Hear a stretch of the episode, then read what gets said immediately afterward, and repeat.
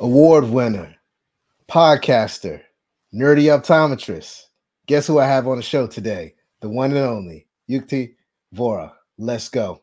This is a Defocus Media production.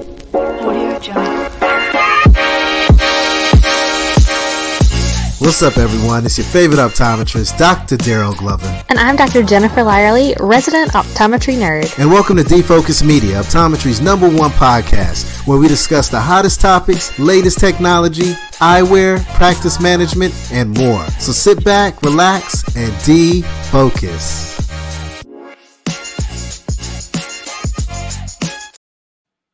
What's up? What's up, everyone? It's your favorite optometrist, Dr. Darryl Glover. Super excited today because we have an incredible show in store for you. That's right, an incredible show. Excuse me, I've been losing my voice. It's that time of the year. But tonight, we're going to really have a great show because it's all about nerding out about optometry. And we have the one and only nerdy optometrist, my friend, my colleague, who's also a famous podcaster and has tons of downloads and known all across the world and has been on all types of different continents when it comes to podcasting. My colleague, the one and only Ukti Vora. How are you doing today, my friend? I am doing wonderful. Thank you. Thank you so much for all your kind words. Trust me, it's always best better to be on the other side of the show versus sitting on the hot seat. I know, you know, it's funny. Uh, people always ask me to come on the show and do this, that, and the third, and I'm just like, uh, yeah, that's not really how it works. I'm the one that likes to ask the questions because I've been on shows and people are asking me questions, and then the next thing you know, I'm the host, right? So I always end up turning it around on them, which opens up for good conversation. But yes. I'm like you, I like to be on this side of the table, not that side of the table. But I enjoy talking with you anyway. So let's nerd it out and have fun with defocusing our conversation today. I love it. I love it. And I love all these play on words, right? That's what we do as podcasters. But um, you know, today I just really wanted to talk about your journey, right? Because you have an incredible journey um, you know, you're really like a global optometrist when you think about it, right? You've touched many lives, um, you know, back uh, where you're from, um, here in the States, um, over in Africa, over in the UK. I mean, you've pretty much touched folks in all parts of the world. And I'm super excited to have you on the show. And I really would like to just kind of walk through your journey. But, you know, before we get too deep and too far, um, I'd love to maybe just to share a little bit about yourself, you know, where you're from, and that why. You know, how did you get into eye care, if you don't mind, my friend? Absolutely. That's my favorite part and my favorite question as well. Uh, because these stories can't be Googled, right? That's that's the best part about these conversations. So I'm originally from India uh, and I did my optometry in India. And I had absolutely no idea about optometry uh, at all. I accidentally bumped into this profession. So one of my friend was actually considering optometry. She didn't end up doing it, but my parents heard about this while we were in like high school, and they're like, "This seems to be cool." And I was not very good at math, so definitely engineering was not for me. And then I like medicine, so they're like, "You might want to explore this option." And I kind of that's how I bumped into optometry. And in India, we have a different version of how you can get into optometry. So you can have like a degree program and your master's. Uh, but I started off like early on without knowing anything about it. So I started with a diploma course, which is basically a three year of introduction to being an ophthalmic technician. And that's when I'm like, now there is no turning back. Let's keep moving forward. I hear you. I hear you. So I want to I want to dive a little more uh, deeper into optometry in India, right? Because you know a lot of show, uh, folks that are listening um, is used to optometry in the States, but they're unaware of what it looks like in different parts of the world. I had the opportunity of actually practicing in Nigeria. I used to have a practice out in Nigeria, and I had to go through and um, get licensed out there. I had to take their board and all that jazz. So I know it's completely different in different parts of the world, but the one common thing that we have is it's all about the patient. It's all about making sure that they can see, they can function at a high level, providing those comprehensive eye exams. But I'd love for you to maybe kind of walk me through um, you know, what a day in the life is like uh, for an optometrist in India. Absolutely. And of course, uh, please note that my information is slightly dated because I have been in the United States for almost eight years now. I definitely know what's happening back in India. So when I started optometry, or how optometry is being practiced in India. So we do have like a four-year program. You get your optometry degree, and you start practicing either as an independent optometrist but majority of the optometrists back then did work either in multi-specialty hospitals along with doctors or they would have their own retail practice where they would be more focused on dispensing glasses and contact lenses and there were few who would get into specialty because i believe back in the days we didn't have that much of exposure everywhere. I knew there were very good institutes who would have that exposure but not all colleges across india had that level of exposure. Cut to 2020 and beyond i feel now things have changed a lot thanks to many many pioneers who have studied abroad went back to india and have kind of elevated the level of optometry back home and now there's like a lot of specialty clinics research fellows from american academy of optometry who reside and practice in india but they do follow global uh, standards of care so now you have more of opto- independent optometry practices versus okay. back where it was more of you know working with doctors as an assistant the best thing about optometry or eye care in india is the good thing is we have a huge population, right? so we see lots and lots and lots of clinical cases, which I feel is probably hard to find uh, countries here. Like if you're there in like a month, you might see cases that you might see probably in your lifetime. So that was the best part of doing optometry in India, where you learn so much clinically. You're like an expert uh, and the other difference is we we don't do a high level of prescription or medication prescribing back in okay. India as a practicing optometrist. So you can do myopia management, you do specialty contact lenses, binocular vision, vision therapy, sports vision. But pharmacology as like an independent practice is very much limited or restricted back home. So that piece is still in works. But other than that, people have kind of expanded into working in these specialities. Yeah, and I and I wanted to get into what you know what does full scope optometry look like that look like out there? Is that a thing? Um, but it seems like there are some restrictions in regards to um, prescribing uh, medications, and that's for anything. I'm assuming topical, oral, yes. whatever it may be, for the most part. Gotcha. Yeah. So now, the prescription part is taken care by an ophthalmologist, but ah, anything that is specialty like low vision, specialty contact lenses, vision therapy, gotcha. vision, all that is being taken care by optometrist. And are we seeing more optometrists partner with ophthalmologists out there because of that, or is it truly like you were stating, private practice or independent optometrists that are starting to to uh, uh, boom out there for the most part? Initially, it was basically because you know there wasn't a level of understanding of what full scope optometry practice would look like. Gotcha. I would say back I, when I was studying, there were a handful of optometry practices, but now with exposure and with understanding of what true full scope of optometry looks like, and changes in the regulations as well, people are now branching out as independent practitioners along with a retail space that they would also have because that has money. so there will be like a combination of practices, and they partner with hospitals and ophthalmologists to refer the patients back out there. Gotcha. And uh, kind of walk me through what it looks like on the retail aspect. Um, you know, here in the states, Ray Ban, Oakley, you know, these are big names. They're iconic brands. You know, what brands that they gravitate towards um, in India? Is it pretty All similar or? Yeah very very similar so of course india mm-hmm. has all range because they have to cater to all uh, sure. all range sure. of uh, population or the demographic they would definitely have all brands of for exotica like cartier ray bans yeah plays and everything of course whichever is launched in that country majority of the good practices would carry them uh, but they would also have a lot of local brands as well okay because one big difference is uh, we do not have like a regular mandatory insurance coverage right? That is a mandatory part of practice here in united states. So their majority i would say 90 95% of the people are paying out of pocket. They're not covered for glasses or contact lenses. Yeah. So that's why you have to keep all the range uh, in terms of price point and the brands you have to offer. But of course there is like all big brands are available in india yeah, you know, I love that point that you brought up about uh, the insurance. Uh, when I was in Nigeria, insurance was accepted out there, but it was hard to get on the panels. But luckily, it was more of a cash paying society. And honestly, you know, the cost of goods that I was, um, you know, getting versus what I was, you know, selling them for, I mean, it was actually better margins than it is here in the States, right?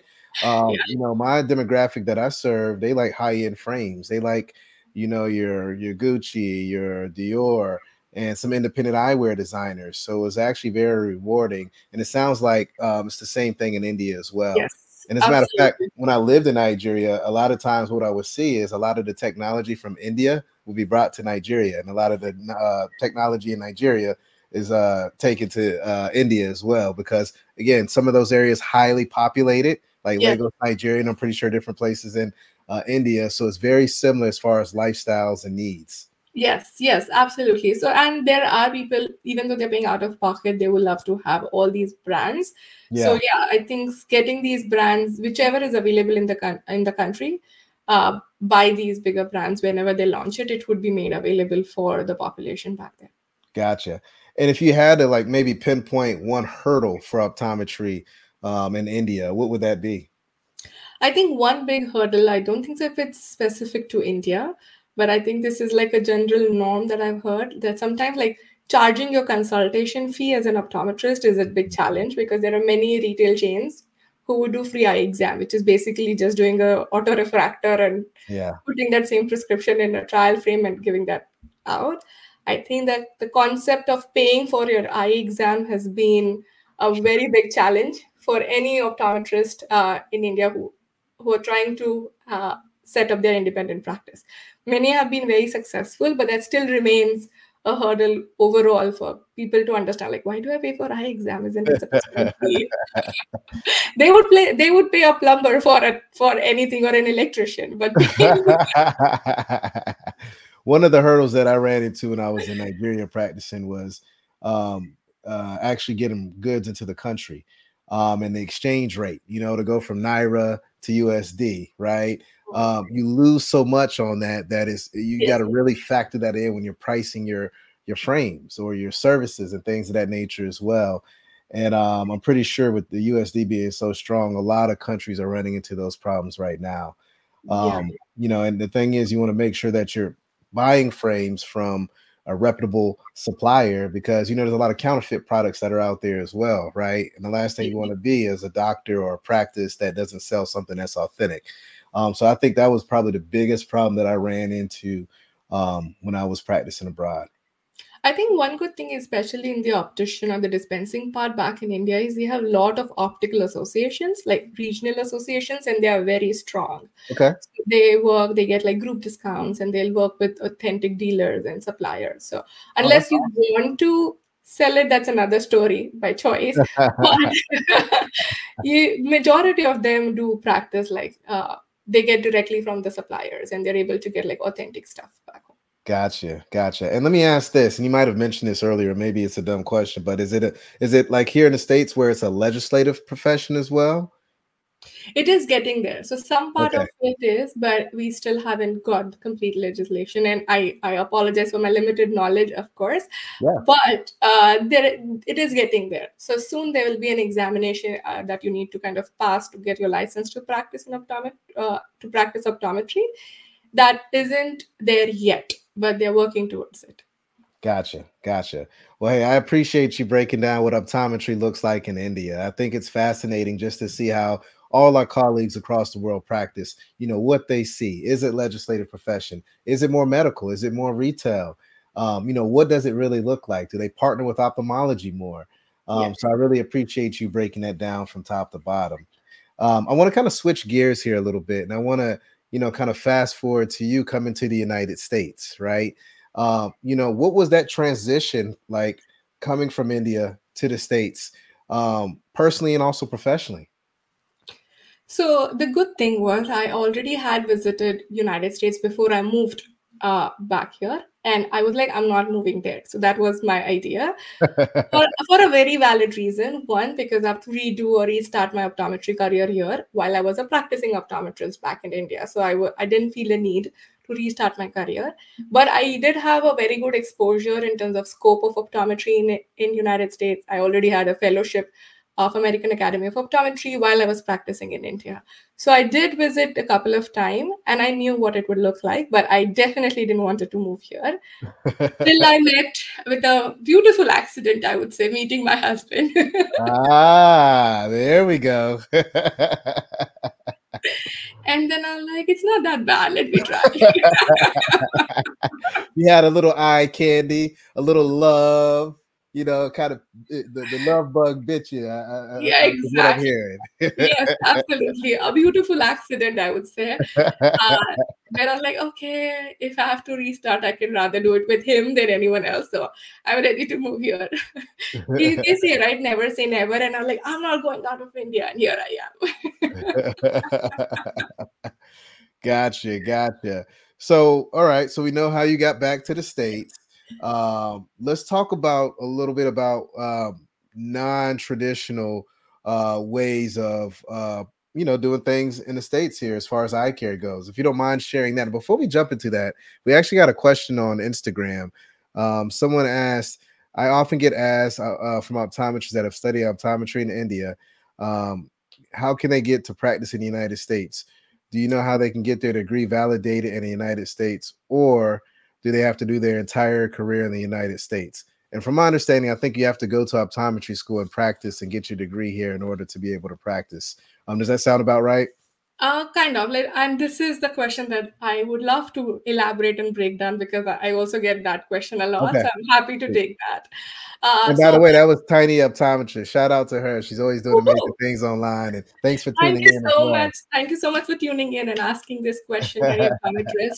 really love all your work you do. Uh, She's killing the game right now. She's doing a fantastic she, job. Absolutely, and I really like the name Tiny Optometrist. Anything, any any of these puns I really enjoy. Um, but yeah, coming back to the question, and definitely this is the most common question that even I have encountered, and I've also learned from my journey as well. So the first thing is you cannot just come to United States and start practicing optometry. So that's not an option. Uh, one option is you, yes, go to optometry school. Uh, the traditional route, you can sit to your entrance exam and get your optometry program for like four years. Uh, that's one thing. But I know there are like about four colleges NECO, SUNY, uh, if I'm not wrong, University of Illinois, as well as University of um, Alabama, if I'm not wrong. I, uh, but they do have these advanced standing program, okay. which will allow you to kind of um, you have to do all their prerequisites like put in your statement of purpose your letters recommendations fill in the form. And if you qualify you can get an optometry degree in about two to three years depending on what they have to offer. So that's another route of you know still doing optometry. Uh, but those programs are extremely competitive and really difficult. I actually applied for NECO. I did get into like top 10 but then i didn't qualify for good or for bad. Uh, but that was like my original plan as well that I want to get into optometry. Uh, but that is definitely an option. And just on on on uh, on that note, I have done an interview of an optometrist who did this shorter program, like a two-year program from NECO, where she experienced or she explained her experience in NECO. So she did her optometry in India, she qualified, she completed, and now she's in a practicing optometrist in the United States. So if anybody wants to check that out, like what are the requirements, how did she apply, how intense it is, and it is extremely intense for sure. Uh, so that's the option of how you can get optometry license in the United States. Other options to practice here uh, would not be optometry, but it would be more like an ophthalmic technician or a licensed optician or licensed contact lens practitioner those are other options available. And for that you really just need like a certification. So it's like a quick online exam. It's not that intensive. And it's easier to get that in that route to start working in the united states. But the bigger thing uh, before all this is your visa status. And this is something that i kind of mentioned to everyone.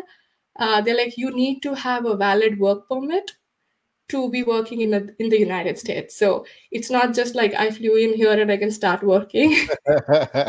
you need you need to be either on a dependent work visa or you should have some form of work visa. Like there are multiple formats of it, but you definitely need to have some work visa, either through some organizations or company that sponsors you, or through your spouse, some other way, or, or you should have a student visa if you're studying a program here only then you can work otherwise you can't work here Gotcha. Gotcha.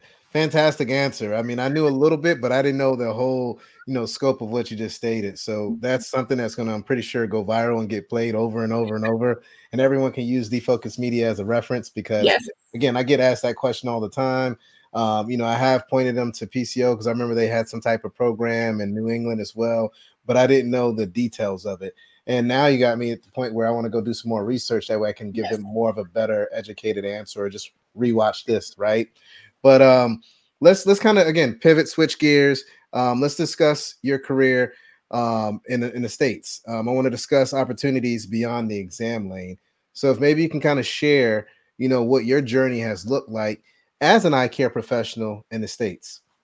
Absolutely. And I think I just touched upon, right? Like, you know, I wanted to be an optometrist. That's what Mhm. I did. And I like, I want to get optometry degree. And sadly, I didn't get into the program. I, I Mhm. wouldn't say sadly, like good or bad.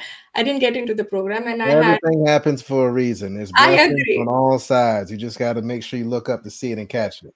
Absolutely. And I, I- right now, I'm like, I'm happy where I am. So I think uh, no regrets for sure. But when I didn't get it, I had an, uh, I had to wait for another year before I could apply.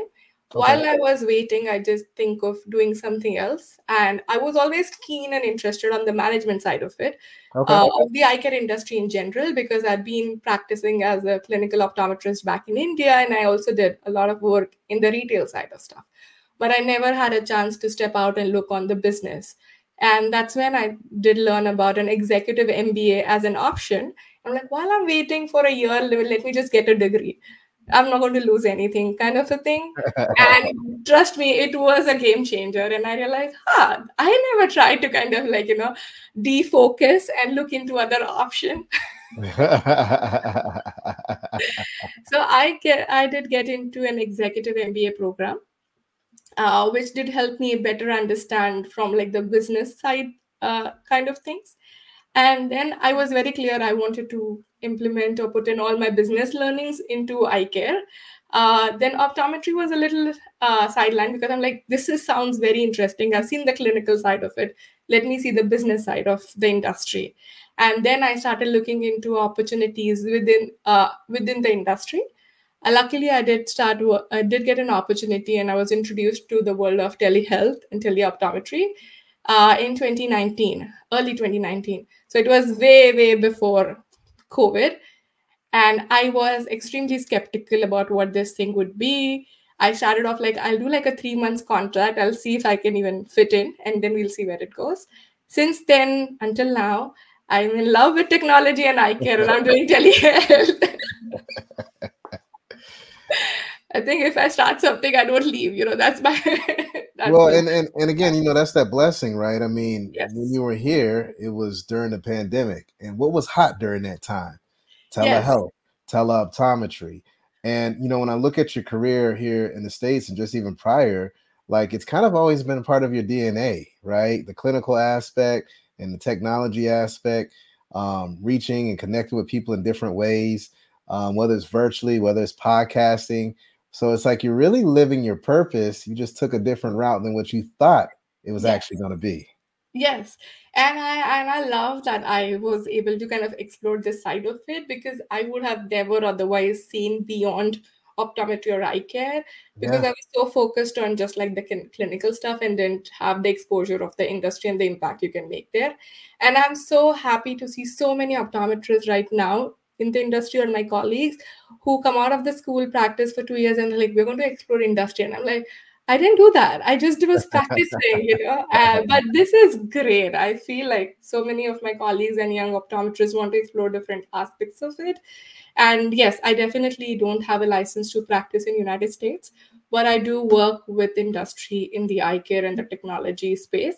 And luckily, because of my MBA and the optometry background in India, which uh, though I don't have an optometry degree in US, I did volunteer at multiple places to understand the differences, like the insurance piece of it, or how does the patient doctor relationship happens, what works, what doesn't work. And my clinical knowledge from India, I was able to kind of put it in aspect with the industry, and I was able to cater into different roles into management, from operational management manager to director of clinical affairs, to a product manager and now a marketing product manager. So nice. kind of diverged uh, into different roles thanks to everything that I've learned throughout the journey and people who have been patient enough yeah. to, uh, to kind of teach me throughout the way. I love it. I love it. And you know, you got to have those mentors. You got to have those people around you that's going to make you better, smarter, stronger, uh, connected. Um, it's key to have those people and those resources around you. You know, something I want to I want to you know stay on this topic, but I want to really get some advice from you for those that may be thinking about taking one of these non-traditional routes in optometry. I know you mentioned your MBA. I know that's a big piece of advice, right? That probably really helped you to understand the full scope of the business aspect. But what other pieces of advice do you have for those that may be coming for abroad or someone that's here in the States and they want to jump in the industry? What advice can you share? Definitely. Actually, I have a few colleagues who have done some unconventional path or they've taken unconventional path to do something.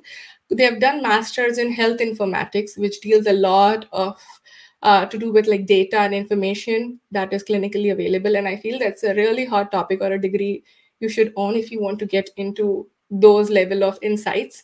Uh, there are people who are working in the public health domain within mm-hmm. eye care as well. And of course, you can specialize in marketing in case that's your niche and that's what you enjoy. And then there are several roles within the eye care industry.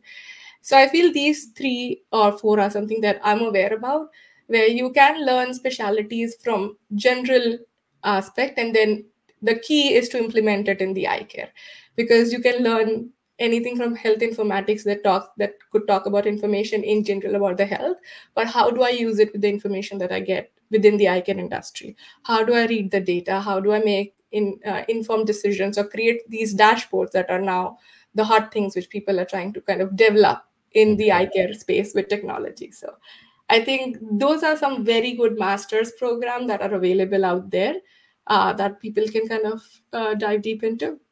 Gotcha. And in regards to you know exploring this non-traditional route, did you have a mentor? Was there someone that kind of walked you through that this is how you should um, apply to this job? Um, maybe you should look at this, or did you just kind of jump out there and put yourself out there? How did that How did that work? No, I was there all over the place. Trust me. No, I so I'm good at that. So I didn't know what I wanted to do. So I'm sure there are a lot of people who were ready to mentor me, but the route that i was exploring even they don't know about it and nor did i so i like i want to do something in this space uh, but I didn't know which direction to go to. Like if it's an OD program, I'm like, okay, yeah, do this, this, this, this. Right. Uh, with MBA, I can do anything. Like I can be into business, I can be into marketing, I can be into product. Like where do you want to be? And I'm like, I'm yeah. still exploring. So I did have people who would tell me like which positions or roles to look at but which would be the right fit for something purely trial and error. And one big advice that I would highly, highly recommend everybody is like just go all in, and you will have at least 50 rejections before you have the first uh, acceptance. So be completely okay with it. And I'd actually given myself like six six months of a deadline after I graduated, and I got something in three months, which was which was like okay, but I was like, I'm only going to be in eye care. I only want to do business, but I don't want to wait endlessly. So if that doesn't work out, maybe I'll open up to healthcare and not just eye care. So I think it's you need to be strategic as well and not be like this is all I want, but right. be open to experimenting, but go all in and be absolutely okay with rejections. Everybody's going to reject you till you get you just need one yes right? You don't need like 50 yeses. What are you going to do with that? Yeah I, I, love that. One of my mentors we were having a conversation the other day and he was telling me um, you know i need to step out of my comfort zone you know i was telling him i love what i do um, i love making an impact talking to doctors talking to students traveling doing whatever it may be but he said you know for 2024 you should challenge yourself step into a lane that you don't have that much knowledge in and see what it looks like. You might be surprised of what you actually may prefer than what you're actually doing yes. right now. So I think it's very important to, you know, step out into somewhere new and try it out to see where you go, but also understand that, you know, there is the power of the pivot, right? Whether it's something new or going back to where you're uh, accustomed and used to doing things, right? So I love that you stated that. Um, you know, what I would like to do next is switch gears. Um, you're famous you're a rock star podcaster, right? You're the nerdy optometrist. how in the world did you come up with that name, right? And how did in the world did you even decide to want a podcast? Because being a fellow podcaster, um, podcasting is tough, right? I mean, now it's easy because I've been doing it for so many years, but in the early stages, it was difficult, right? Especially when Jen and I was doing it because it wasn't really anyone out there that was really making that magic happen. So I'm curious to know how did you get started and how did you come up with that name? Because I adore your name. Well, first of all, thank you so much. Again, this is my favorite question. So I, I always say this, like, and this credit 100% goes to Dr. Maria Sampalis. Ah, uh, shout out so to she, Dr. Sampalis. She's a rock star too yes yes yes so when i moved to united states i still was like oh i left my country i'm missing mm-hmm. i want to do something i want to give back to the community who has taught me so much and that was that was something that i always had a feeling i just didn't know what i wanted to do and it was then when uh, dr Sampalis was very kind enough she has been like answering all my ridiculous questions when I had no idea what I was trying to do. but beyond that, she's like, let me interview you. You'll come up with a new perspective. And that's how I was introduced to the world of podcasting and then she was uh, and that was basically it. I like this sounds to be cool. And initially i just did audio podcasting and i'm like i don't want to dress up. I don't want to show my face. Like this is cool you know like ooh, just edit the audio. And then luckily i had i have my husband who is an engineer. So he oh, helped nice. setting up with the initial things. And as far as the name is concerned so he was actually following a, a podcast uh, called mad fientist and I felt that's a very cool name. I want to have something. And he came up with like, and we were brainstorming a few options, and you're like, mad optometrist. I'm like, you know it, I know it. Let's not make this I'm like, no. so he, so then we went to geek and then nerdy, and then I think nerdy just like did stick with us. Or me, I'm like, yeah, this is kind of me. People who know me, they know I'm a nerd, but they also know like I'm not like nerd nerd. I would not spend too much time at, in reading, but I love interacting and learning. So like, I can take this. And that's how the name kind of uh, happened. And I had uh, and I had a friend who basically was ready to be my guinea pig. So she is a practicing optometrist from New Zealand, and she's like a scientist back there. And she, I like, I don't know what I'm doing. Are you okay to kind of be testing out this thing with me and she's like yeah i'm happy to talk about it. And we actually started a series that we're trying to focus on how optometrists from india can study in different parts of the world. So we did new zealand malaysia australia uh, uae so we were kind of uk uh, so on and so forth. And that's how it all started. Like two people said yeah let we'll help you. And I didn't have any logo. I just did put up my face, to be very honest, to start the podcast. so for everyone out there listening, if you're trying to start a podcast, the hell with the logo. Just throw your face on it and you'll represent and you'll attract all the right podcast listeners there. No doubt about it. and, and, another fun fact is my logo has been designed by a fellow optometrist. Oh, nice. Actually a frame designer back in India. So he did his uh, he did his masters from Italy where he did learn about like designing frames. So he is a frame eyewear designer and he actually created this logo for me. So it's like all and i had and this was like after i think a couple of episodes and i realized okay i think i can do this and people will listen to me. Before that it was just like my face on it and like me talking to my friends. So let's let's dive into the podcast right? I mean you have over 20,000 downloads which is huge especially when you think about eye care and how small the community is right? That means you're putting solid content out there right but with so many episodes 70 plus episodes 20,000 downloads um, there has to have been some memorable moments there had to have been some podcasts that really touched you right so i'd love to maybe to share you know one of those precious moments that you had on the podcast absolutely i think uh, one good thing is i the reason I have so many downloads is the secret is I invite all popular people on the podcast. So you see, that's the key. you have been on my podcast as well. So the, the one of the one of the key thing is like call popular people on the show. I love it.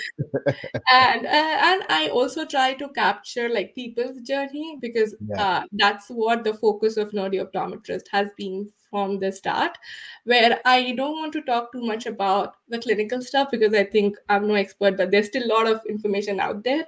I want to know you, like why you started myopia practice or why you're doing this. Right. So it's all my questions are like why and what were your challenges. Like I just like picking people's challenges and uh, stories which are not being shared otherwise. Oh yeah. Those are the best. I mean, like I, I think when I go back and I think about the Rolodex of all the podcasts that we've had, um, I think at Defocus Media we really excelled with creating brand awareness and education um, but taking those two things and really weaving it into patients' journey, or excuse me, doctors' journeys, um, because everyone sees themselves in the person that we're podcasting with, right? Whoever the guest is, there's someone out there that looks just like them that's going through the same thing, maybe the early stage or a different part of this uh, of the journey, but they learn so much from other people, and I think it's great that we as podcasters, you know, have the opportunity to have people come on our shows and share their stories because it makes a big impact. It makes the optometry industry better, it makes healthcare better. Um, we really have an opportunity to change what the landscape of optometry looks like. And we all can learn from each other just from a 15, 30, 40 minute conversation, which is mind blowing when you think about it. Absolutely. And trust me, every I started this podcast thinking I'm going to give something to the community, but it has been completely opposite. I have yeah. made so many amazing connections of friends in the industry they are the true nerd though i uh, though i have taken the that's another trick. Well, fun fact jen and i we uh when we look at you know content for the year or bringing a guest on we we we low-key do have a selfish thing that we sometimes do. Um when we want to learn about something new we'll bring someone in that's an expert on that. That way we can kind of walk through and get all our questions answered um, yeah. as well. So I mean, it's still going out to the community. Everyone's learning with us, but a yes. lot of times we want to learn more about it. So we'll bring a guest on that's an expert in that uh, realm. Yeah, absolutely. And I feel I feel I've learned so much in every episode. But a couple of episodes did, did feel like to did touch me personally. I did one episode where we were talking about like you know how uh, women wearing glasses or eye care is still considered to be like an issue. Like eye care for women is still yeah. a challenge and some stats around it were like shocking. So i think those kind of stories that did come out were very interesting. I did something uh, for women's day where i had people from different parts of the world at different level of optometry uh, different level of practicing optometry or industry. And when i talked to them uh, we realized that all our challenges are same. You know whichever yeah. part of the world you are whatever position you are in practicing independently or in the industry that those are like the same stuff. And everybody has challenges.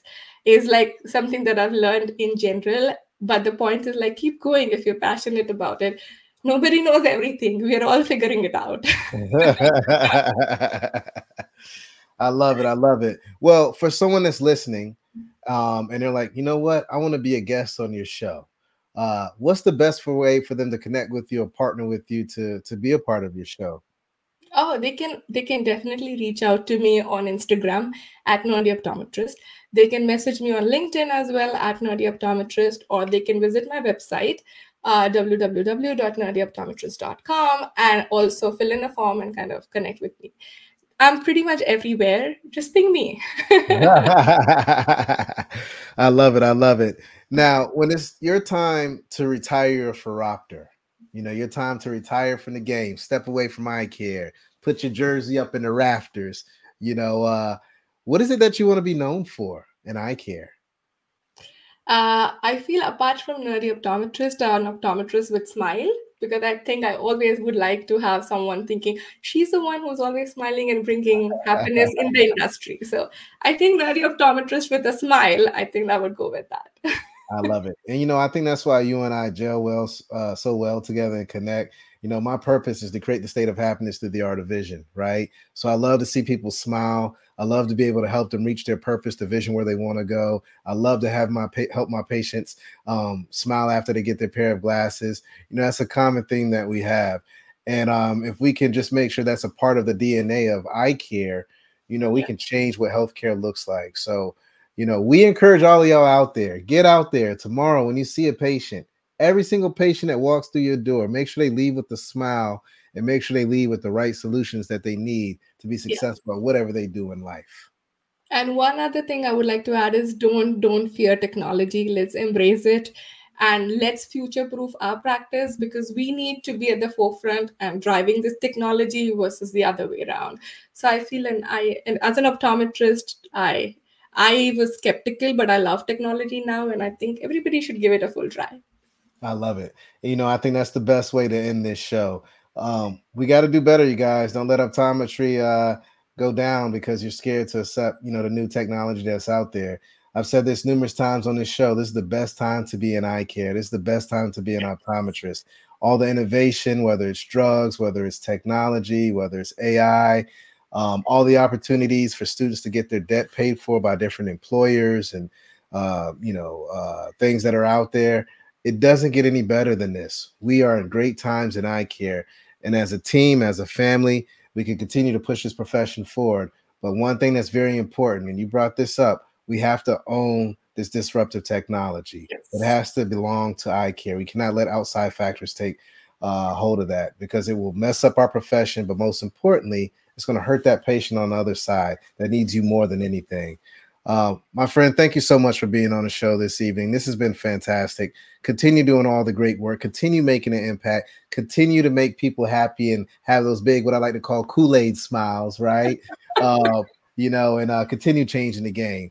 But uh, thanks so much for being on the show. Thanks for everyone that tuned in. Make sure you subscribe to uh, Defocus Media on all podcast platforms iTunes, Stitcher, um, you know, whatever you can think of, we're on it, right? Make yeah. sure you go to our YouTube page and subscribe there. We got some amazing content out there as well, and you don't want to miss it. But again, thanks so much for hanging out with us. It's your favorite optometrist, Dr. Darryl Glover. Stay healthy, stay positive, stay blessed, and until next time, peace.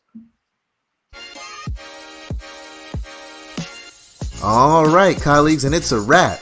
Thank you dearly for hanging out with the Defocus Media team. We hope truly something resonated with you. And if it did, be sure to give us five stars and make sure you follow us on all social media platforms Facebook, Instagram, Twitter, LinkedIn, you named it. And our handle is at Defocus Media on all platforms. And until next time, be sure to keep it 2020, and we look forward to seeing you on the next episode.